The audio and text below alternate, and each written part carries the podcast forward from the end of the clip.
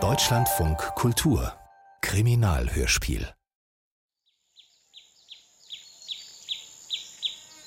Ist ja echt idyllisch hier, deine Uckermark. Im Ernst, jetzt schau mich nicht so an. Wo bleiben deine Leute? Ach, komm, lass schon mal ausladen. Bist du aufgeregt? Du nicht oder was? Die beiden Kollegen sind in Ordnung, wirst schon sehen. Ich hätte das auch gern mit dir allein gemacht, aber Kooperationen mit anderen Medien sind eindeutig oberhalb meiner Gehaltsklasse. Es ist immer noch extrem viel unklar, Timur. Zum Beispiel deine Quelle, dieser Popov. Merle, Schritt für Schritt, okay? Vertrau mir. Eine Kooperation zwischen NZ und Globus. Die allererste. Und das hinter dem Rücken unserer Chefin. Wir machen das. Wir müssen das machen. Ich hatte nicht damit gerechnet, dass Erlinger so souverän reagieren würde. So richtig. Bist du sicher, Arno? Die wichtigere Geschichte ist der Tod der guten Geschichte. Aber war die Sache wirklich so groß, wie wir dachten? Wir haben heute den äh, russischen Botschafter erneut zu einem Gespräch ins Auswärtige Amt Es ist eingeladen. ganz klar, dass Handlungen wie der Mord im Tiergarten. Wir haben ein Gegenüber, das hohes Interesse hat, uns auch anzugreifen. Russische Botschaften von Yassin Mushabash. Zweiter Teil. Wir haben es geschafft. Ja, war nur eine Stunde. Ja, hier, das ist mein Kollege Kampen. Ich hatte das Ferienhaus in der Uckermark gebucht. Das Whiteboard besorgt, die Kaffeemaschine, zwei Kisten Bier und Wein, eine Stange Zigaretten, einen Karton Haarmilch, drei Sorten Müsli und Cornflakes, Zucker, autan gegen die Mücken, eine Packung Toilettenpapier, eine Großpackung Aspirin, zehn Tüten Chips, zehn Tafeln Schokolade, Nüsse, zehn Tüten Weingummi und aus dem Mediamarkt ein günstiges Laptop. So, sag mal, ähm, gibt's vielleicht auch Tee? Äh, tut mir leid, Kein Tee. Na, aber es gibt ja Kaffee. Danke. Dirk Poggemeier. Genannt der Däne. Eine absolute Größe bei der Norddeutschen. Hat einen Nannenpreis mehr gewonnen als Erlinger. Neben ihm Timur, dann Kampen und Erlinger. Okay, die Vorstellungsrunde können wir uns sparen, oder? Ja. Ich meine, wir sind ja alles Investigativjournalisten hier. Josephine. Jung, vielleicht Ende 20. Hellbraune Haare, ultrakurzer Pferdeschwanz. Sie ist schlank und sportlich, aber auf eine beiläufige Art. In der NZ hatte sie anscheinend ein gutes Standing, sonst hätte der Däne sie nicht mitgenommen. Für mich war sie ein unbeschriebenes Blatt. Okay, fangen wir an. Das ist Anatoli Novikov, Russe. Vor zwölf Tagen stürzte er vom Balkon seiner Wohnung, dritter Stock, Hobrechtstraße, Ecke Sonnenallee, direkt vor die Füße von Arno Erlinger und mir. Was? Vor eure Füße? Yep. Zufall? Laut Polizeimeldung hat er den Sturz überlebt, doch das stimmt nicht. Der Staatsschutz hat Druck auf die Neuköllner Kollegen gemacht, den Tod als Verletzung zu vermelden. Warum, wissen wir nicht. Das hier sind Novikows Mitbewohner, Zakaria Yazan und Jamal Hamoudi. Sie waren zum Todeszeitpunkt allerdings im Libanon und sind immer noch dort. Anfrage ist raus. Bin gespannt, ob die sich melden. Fragen? Okay. Timur, machst du weiter? Ja. Okay. Das ist Alexander Popov. Eine Quelle von mir. Wir treffen uns alle zwei, drei Monate. Er arbeitet in der russischen Botschaft, vielleicht in einem technischen Job, wohl eher niederrangig. Er hat mir erzählt, ein Freund von ihm sei kürzlich bei einem Balkonsturz ums Leben gekommen. Dieser Freund sei Zuträger des deutschen Verfassungsschutzes, arbeite aber eigentlich für die Russen. Moment mal, wenn Novikov zu dem Zeitpunkt offiziell nur verletzt war, wieso wusste Popov dann, dass er tot ist? Ja, sehr gut. Ja, das weiß ich nicht. Hat er mir nicht gesagt. Aber er hat mir diese Liste hier gegeben. 25 durchnummerierte Zeilen, hinter denen jeweils Namen, Abkürzungen oder kryptische Zahlen reinstanden. Popov hat mir gesagt, laut Novikov sind alle auf dieser Liste gekauft. Für russische Propagandazwecke, versteht sich. MW 5.8.1962. Cyril Rautzus. 25.000 Dollar. Henning Gernert wie verhandelt. Vereinbart am 27. Juli 2020 35.000 Euro. Lenz Odermann, Bremen. Leute. 70.000 Dollar. Nicht abschreiben. Hammer. Denk doch mal eine Sekunde darüber nach, was das bedeutet, wenn jeder von uns diese Liste mit sich rumträgt. Kapisch? Also es ist total chaotisch, komplett unsystematisch, völlig unterschiedliche Kategorien. Ich, ich, ich weiß nicht, kein Geheimdienst der Welt macht das so. Aber es könnte auch eine Liste sein, die sich ein Überläufer oder ein Doppelagent nach und nach selbst zusammengestellt hat. Ja, genau. Vielleicht weiß er selbst nicht, was das alles im Detail bedeutet. Ja, könnte auch Also sein. ich sehe da ja einiges, was uns alle anspringen dürfte. Und ich glaube, das ist wohl auch der Grund dafür, dass wir in dieser Konstellation hier sitzen. Das kann man wohl sagen. Ihr wisst, dass Lenz Odermann, die Nummer 10 auf der Liste, unser Wirtschaftsressort leitet? Ja, Dirk, Ja? das wissen wir. Ist doch nicht zu fassen. Also wirklich. Und ähm, Nummer 11 auf der Liste, AVS, 3.3.53. Darf ich fragen, das Geburtsdatum eurer Chefin? Ja, das passt leider. Adela von Steinwald, geboren am 3. März 1953. In Potsdam. Unglaublich. Ja. Diese Liste ist doch, ist doch Bullshit. Naja, komm, das glaube ich nicht, ja. Erste Vorrecherchen konnte ich schon machen. Nummer 1 zum Beispiel. M.W. 5.8.1962. Damit könnte Markus Winfeld gemeint sein. Das ist ein Generalmajor im Ruhestand. Geburtsdatum passt. Ich habe mir seine letzten Talkshow-Auftritte angesehen. Astreine Pro-Assad-Linie. Verteidigt höchst eloquent das Vorgehen der Russen in Syrien. Ist natürlich nur ein erster Verdacht, aber ich meine, warum denn nicht? Oder Nummer zwei. Cyril Rautzus, 25.000 Dollar. Rautzus ist Professor für Geographie an der Universität des Saarlandes, Schwerpunkt Osteuropa. Gründungsmitglied des Academic Forum on Geopolitics of the East. Eine dubiose Truppe, die immer wieder Papiere raushaut, in denen zum Beispiel die Annexion der Krim gerechtfertigt wird. Tja, also soweit erstmal. Das war's schon. Mehr haben wir noch nicht, sorry. Aber jetzt sind wir wenigstens alle auf demselben Stand. Okay? Also, Freunde, das ist zwar alles sehr interessant, aber ein paar Fragen stellen sich mir doch. So, ich weiß, ihr habt beim Globus auch viel über russische Beeinflussungsversuche in Europa und sonst so berichtet, genau wie wir. Eine russische Bank leiht der französischen rechten 9 Millionen, die Gelbwesten, mutmaßlich, auch vom Kreml unterwandert. In den USA haben die Russen die Demokraten gehackt, in Deutschland den Bundestag, dann die MH17-Maschine, der Brexit. Da liefen die fettesten Desinformationskampagnen. Und das ist der Ist-Zustand. Jetzt, ja, 2021. Ganz zu schweigen von dem, was sich da an den Grenzen zum Baltikum und der Ukraine zusammenbraut. Dirk, Und ich, ja. wir haben es kapiert. Also ja, was ich mich frage ist, haben die Russen das wirklich nötig? Die haben ihren Propagandasender Russia Up to Date, die haben Sputnik, die pumpen da Milliarden rein. Wofür brauchen die, äh, keine Ahnung, so einen so einen B-Wissenschaftler aus dem Saarland? Das Sag ein mal ehrlich, Punkt, ja. ja. seht ihr die Welt schon wackeln bei det paar Hanseln? Nein, aber ich sehe die Welt von Generalmajor Winfeld wackeln und von diesem kleinen Professor. Oder sollen die damit etwa durchkommen? Soll euer Odermann damit durchkommen? Und was, wenn wir nichts davon beweisen können? Wir müssen eben die Kohle finden. Follow the money. Ja, so ist es. Wenn es am Ende keine Geschichte ist, ist es eben keine. Wenn es eine kleine ist, ist es eine kleine. Und wenn es eine große ist, was wir alle hoffen, ist es eine große. Also gut, aber eins ist klar, ich will Odermann hochnehmen. Dirk, das müssen wir über Kreuz machen. Ich und Kampen übernehmen Odermann, ihr macht AVS. Ja, wir können nicht in unseren eigenen Redaktionen rumrecherchieren. Das ist viel zu riskant. Ja, er hat recht. Ja.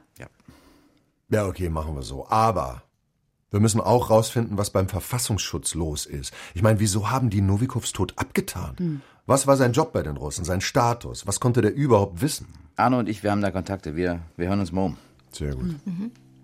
So, Timur, dein Kumpel Popov, ich will den sprechen. Untergetaucht. Das ist schon mal ganz scheiße. Am Ende haben wir es immerhin noch geschafft, eine Signal-Gruppe aufzusetzen. Kicker-Turnier war Josephines Idee. Zuvor haben wir uns in die Augen geschaut und einander versprochen, niemals über die Recherche zu mailen, am Handy zu sprechen oder weitere Personen einzuweihen. Alle Daten und Ergebnisse kamen in ein Masterdokument auf das Laptop, das ich frisch besorgt hatte und das nie mit dem Internet verbunden war. Na, das war doch eine ganz nette Landpartie. Sag mal, was machst du eigentlich morgen? Äh, Timur. Im Stella Zentral tagt unser Professor mit seinem Academic Forum. Und weißt du, wer auch mit dabei ist? Der Attaché für kulturelle Angelegenheiten der russischen Botschaft. Ach ja? Wow, gute Arbeit. Wollte ich eigentlich sagen. Was war das? Neid? Konkurrenzgehabe? Dabei hatte ich auch was Neues. Novikows Mitbewohner waren zurück aus Beirut und einer von ihnen hatte sich tatsächlich bei mir gemeldet. Novikov? Anatoli meinst du? Genau. Ja, der war meistens gar nicht da und wenn, dann war die Tür zu. Hat telefoniert, manchmal. Aber kann ich Russisch oder was? Hat er sich zuletzt irgendwie komisch verhalten? Der war immer komisch, ey. Voll der Vogel. Zwei Wochen bevor wir nach Libanon sind, da hat er angefangen, abends die Tür abzuschließen. Aber sonst. Und als ihr zurückkamt, wie sah da die Wohnung aus? Alles wie immer. Nur sein Zimmer war komplett leer. Möbel, Klamotten, alles weg. Und die Wohnungstür? Alles wie immer, ja. Okay. Ich schwöre. Bam. Jemand war in Novikows Zimmer gewesen, hatte Spuren beseitigt und das Polizeisiegel. Exzellenz, wir sind sehr gespannt auf Ihre Blattkritik. Bitte, Sie haben das Wort. Danke, vielen Dank. Tatsächlich. Der russische Botschafter kam zur Redaktionskonferenz. Edler Anzug. Die Haltung tadellos. Danke, vielen Dank. Wie beim dritten Geschlecht. Ich habe Respekt vor Ihrem Magazin. Der Globus ist eine große Hilfe für mich, um die deutsche Politik zu verstehen. Danke. Herr Botschafter, haben Sie das Gefühl, dass Ihr Land in den deutschen Medien ungerecht behandelt wird? Nun, wenn Sie schon so fragen. Ich komme mir manchmal vor wie jemand, der eine Hand ausstreckt, aber ich sehe keine zweite Hand. Was machen wir Russen falsch? Ja, Kampen? Mit Verlaub, Herr Botschafter, wir leben im Jahr 2021. Schauen Sie sich an, was die letzten Jahre gebracht haben. Können Sie denn nicht verstehen, dass es ein gewisses Misstrauen gibt, wenn russische Agenten in Europa Morde begehen oder russische Hacker den Deutschen Bundestag angreifen? Mein Herr, ich kenne diese Vorwürfe, aber glauben Sie mir, nicht jeder Verbrecher dieses Planeten hat einen russischen Pass. Auch nicht im Jahr 2021. Ja, aber wir sind diesen Vorwürfen nachgegangen und es gibt harte Indizien, dass russische Stellen ihre Finger im Spiel haben. Und ich habe viele dieser Artikel gelesen. Aber wissen Sie, ich habe auch meine eigenen Quellen. Es gibt sehr findige Aktivisten da draußen. Fake News. Wir sind nicht die Täter, wir sind die Opfer, glauben Herr Sie. Botschafter, Ihre Armee hat die Krim annektiert. Ihr Präsident droht seinen Nachbarn. Meine Völkerfreundschaft geht irgendwie anders. Wissen Sie, manchmal beneide ich die Deutschen um ihren Blick auf die Welt. Wenn doch nur alles so einfach wäre. Über die Beziehung des Botschafters zum Präsidenten sagte Adela von Steinwald nichts. Aber jeder wusste, die beiden sind so etwas wie Freunde. Ist der Botschafter in Moskau, nimmt Putin ihn mit zum Angeln. Ein Wort noch zu Ihrer letzten Ausgabe. Der Abgeordnete Görz wird hier Kremlfrank genannt. Ja. Ein Artikel über die AfD gefällt ihm nicht. Warum wird er so genannt? Weil er bei Russia Up to Date auftaucht? Ich frage Sie, wenn ein russischer Politiker in der deutschen Welle auftaucht, ist er dann ein Berlin-Freund? Aber dass die AfD Unterstützung aus Russland erfährt, ist ja nicht neu. Die beiden Sender, die Sie gerade nannten, können genauso frei berichten wie der Globus. Ist Ihnen das bekannt? Wenn russische Geheimagenten in Deutschland Menschen bezahlen, um russische Lügen zu verbreiten, hatte er das wohl abgezeichnet?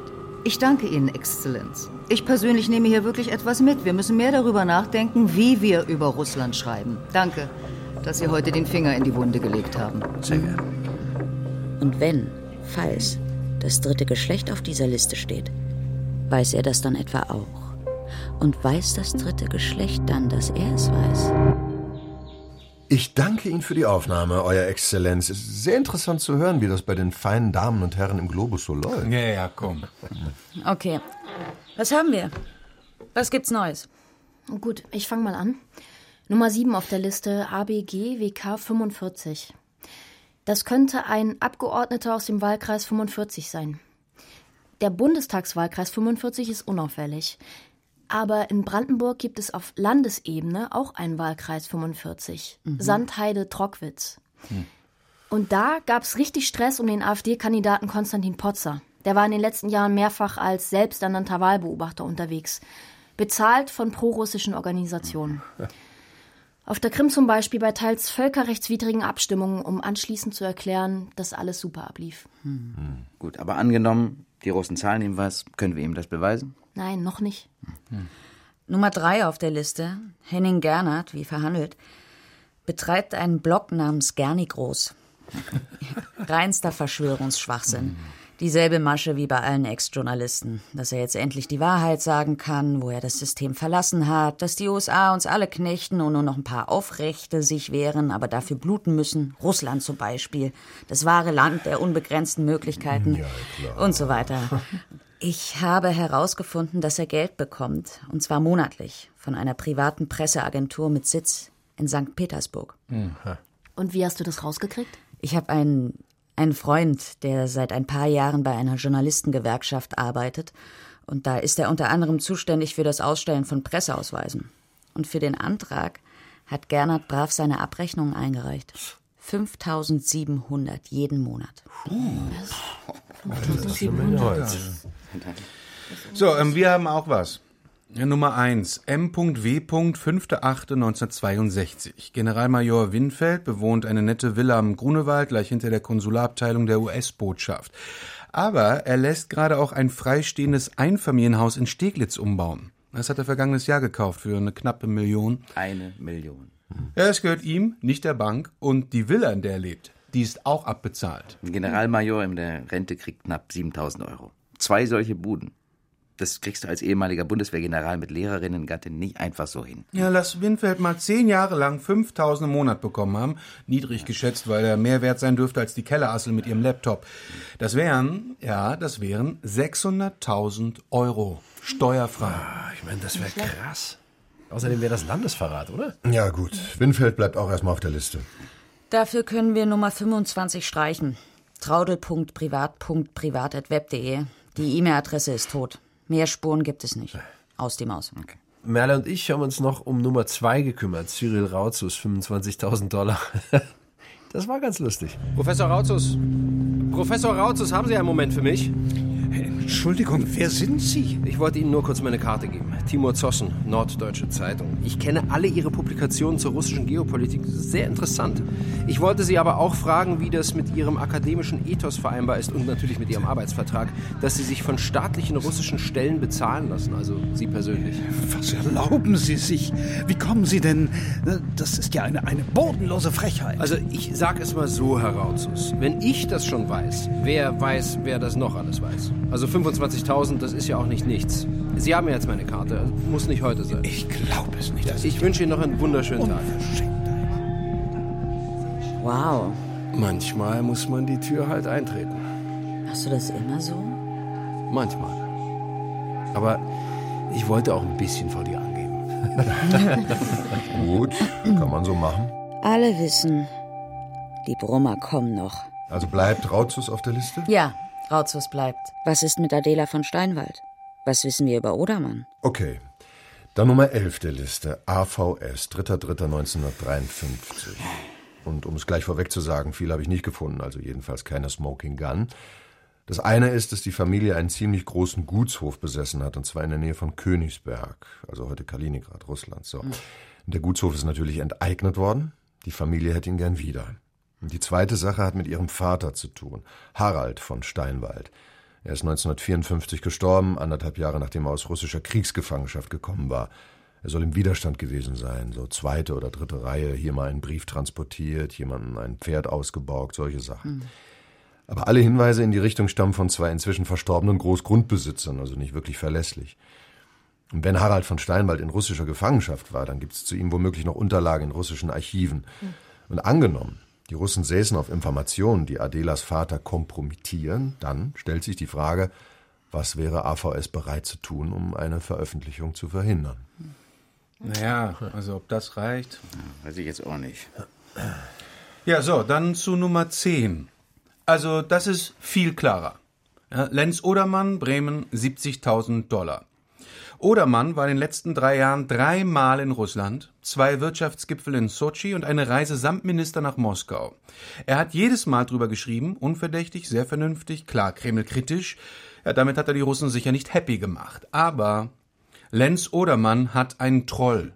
Ja, jedes Mal, wenn er einen Kommentar oder Leitartikel schreibt, in dem der Kreml kritisiert wird, Da schreibt ein anderer Autor namens Piet Sattelmacher einen eigenen Kommentar, der gnadenlos pro Kreml ist, zitiert darin Odermann und er macht ihn brutal nieder.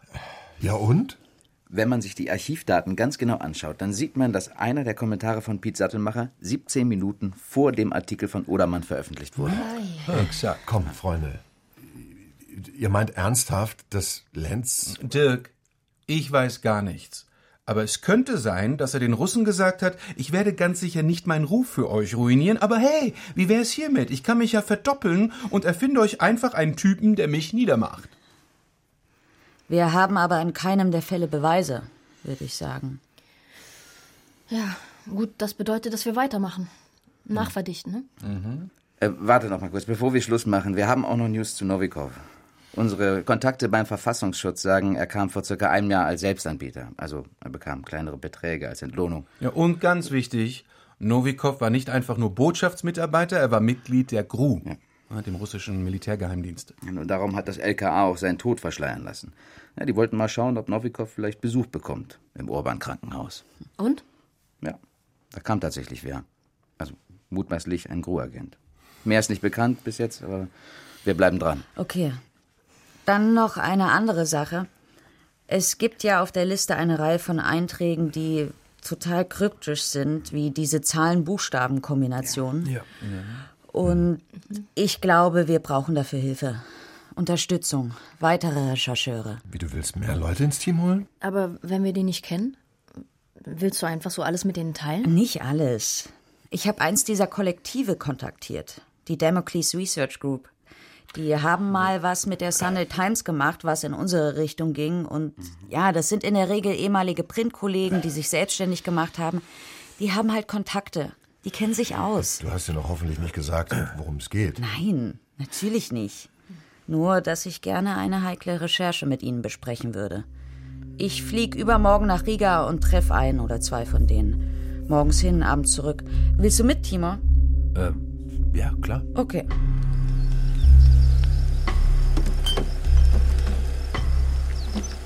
Du machst es gut, Merle. Wirklich, schön straight, kein Bullshit. Ob die anderen was ahnen wegen Timo? Ich freue mich auf Riga. Ach, egal. Wir sind keine Freunde, wir sind Kollegen. Unsere Nacht war gut, aber es muss meinetwegen nicht wieder passieren. Punkt. Guck mal. Erlinger und Josephine. Süß. Hättest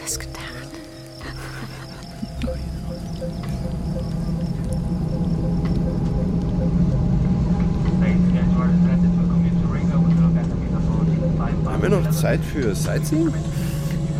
Natürlich nicht. Nick und Mick. Das waren die beiden Namen, die mir die Damocles Research Group übermittelt hatte. Taxi! Nikolai und Michael? Keine Ahnung. Der Treffpunkt war eine Ferienwohnung in einem zweistöckigen, weiß gestrichenen Holzhaus. 40 Kilometer von Riga entfernt, direkt am Strand. Das ist ja wie in einer Raffaello-Werbung hier. Hier sollte ich mal Urlaub machen. Willkommen in Jurmala. Ich bin Mick. Nick, hallo. Hallo. Wir sind gespannt, worum es geht. Ja, also, wir haben eine Liste zugespielt bekommen. Angeblich mit Leuten, die von Russland bezahlt werden, um PR für den Kreml zu machen. Ah. Einige der Namen auf der Liste kennen wir, haben wir recherchiert. Mit anderen Einträgen können wir nichts anfangen, aber ihr vielleicht. Hast du die Liste dabei? Nein, aber ich habe die Kürzel mitgebracht. Für uns sehen die aus wie Aktenzeichen. Das sind Fallnummern. Fallnummern. Mhm. Wir können helfen. Helfen ist super, aber wie? Wir finden raus, was das für Aktenzeichen sind.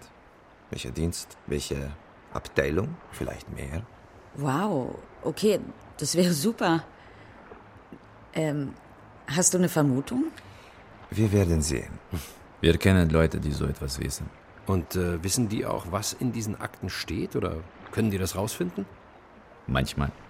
Kommt darauf an. Worauf? Wer uns einen Gefallen schuldet, was schon bekannt ist, was wir selbst entdecken können. Wer hat die Liste gemacht? Diese gemischte Liste. Ein Mann, der wohl bei der GRU gearbeitet hat. Beim russischen Militärgeheimdienst. Er wollte sie dem deutschen Verfassungsschutz übergeben, aber dann. Ja, dann ist sie bei uns gelandet. Aha, ein Doppelagent oder ein Oberläufer? Das wissen wir nicht genau. Und er hat diese Liste gemacht. Angeblich, ja. Aber er war Techniker. Er hatte mit den Leuten auf der Liste nichts zu tun. Das sind Politiker, Journalisten, ein Blogger, ein Ex-Militär, ein Professor. Blogger, Journalisten. Ja, ein pro-russischer Blogger, Verschwörungstheoretiker, aber eben auch zwei sehr angesehene Journalisten, keine Spinner. Wie hoch sind die Beträge auf der Liste? Also zwischen 5000 und fast 70.000. Entschuldigung, aber ich glaube, dass wir euch etwas erklären müssen. Niemals, in tausend Jahren nicht, ist das eine GRU-Liste. Aber wir können trotzdem helfen. Bestimmt. So, gehen wir ein Stück? Ja. Russland spielt ein großes Spiel, ein sehr großes. Aber Russland ist mehr als der Präsident, mehr als der Kreml. Das ist das Erste, was alle Journalisten aus dem Westen begreifen müssen, wenn sie solche Geschichten machen wollen. Es ist nicht so, dass der Präsident einen Befehl erteilt und dann machen die Geheimdienste, was er sagt. Das gibt es auch. Aber wichtiger ist, was der Präsident sich wünscht. Wenn seine Freunde zuhören oder die Männer, die gerne seine Freunde werden wollen. Denn für diese Männer sind die Wünsche des Präsidenten wie Befehle. Und sie wetteifern darum, sie zu erfüllen. Versteht ihr? Ihr kennt die Trollfabrik in St. Petersburg? Die Trollfabrik. Ja, natürlich. Das war nicht der Kreml. Das war nicht der Präsident. Das war einer seiner Freunde, der ein paar Millionen investiert hat, um den Präsidenten zum Lächeln zu bringen. Natürlich teilen diese Männer die Ideen des Präsidenten. Sie träumen genau wie er von einem Reich und der Ehrfurcht der Welt, von Rache und Revanche und alter Größe. Hm. Aber sie sind keine Ideologen. Sie wollen nur mitspielen. Und so passieren Dinge. Aktionen werden in Gang gesetzt, Geld fließt, Firmen machen Sachen. Söldner landen in Flugzeugen, die niemand geschickt hat, in Ländern, wo sie keiner erwartet. Uniformen ändern ihre Farbe. Lügen werden erfunden und gedruckt. Und das alles, weil reiche, alte, mächtige Männer Freunde des Präsidenten sein wollen. Denn dann werden sie noch reicher und noch mächtiger. Hm. Das ist alles sehr interessant, aber was heißt das für unsere Liste?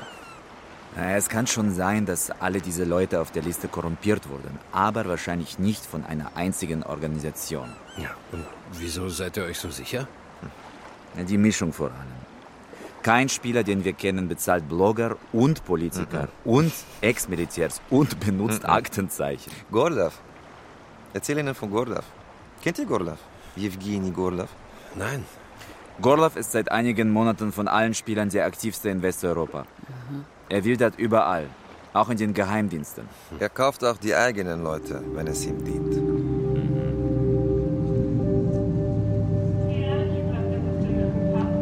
Wir waren erschöpft nach dem Gespräch mit Nick und Mick. Aber ich war froh, ihnen nicht die komplette Liste gegeben zu haben. Timo und ich fuhren zum Flughafen und checkten ein, ohne noch mehr als zwei oder drei Sätze zu wechseln. Das Chaos begann nach unserer Landung in Berlin. Liebe Kollegen, Achtung, das ist wichtig, sehr wichtig. Bitte ändert sofort alle, ich sage alle eure Passwörter für alles, was halbwegs wichtig ist. Verstanden? Jetzt, später mehr. Dirk. Scheiße. Was ist passiert? Tu es, Merle, tut es alle und zwar sofort. Tu, was Dirk sagt. Josephine wurde gedoxt. Aber da war es schon zu spät. Wer will sehen, was diese kleine Lügenpresse-Hure verdient und was sie sonst so treibt, die kleine Dirty Bitch? Ich hatte den Link geöffnet, den das Schwein auf Twitter veröffentlicht hatte. Hier, ihre Adresse. Scheiße, scheiße, scheiße. Nacktfotos von Josephine. Geile Journalistenschlaufe. In der Badewanne, im Bett, auf einem Teppich. Oh, fuck. Ihr Arbeitsvertrag mit der NZ. 3500 brutto und 13 Monatsgelder. Ein, ein Beleg über die Kosten für eine ambulante Abtreibung vor sechs Monaten. interessiere mich nicht mehr.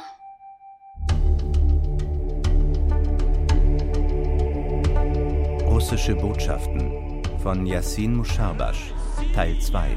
Wir haben heute Kann man sagen, dass Staatsterrorismus Teil der russischen Außenpolitik ist? Oder ein Cyberangriff? Stellen des Militärgeheimdienstes. Wir haben ein Gegenüber, das hohes Interesse hat, uns auch anzugreifen.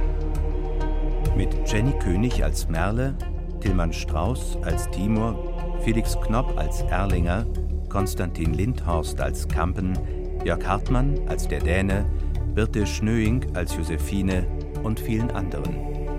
Komposition Martin Hornung, Ton und Technik Thomas Monajan und Philipp Adelmann, Regieassistenz Jörg Meister, Hörspielbearbeitung und Regie Wolfgang Sesko, Dramaturgie Jakob Schumann, Produktion Deutschlandfunk Kultur 2023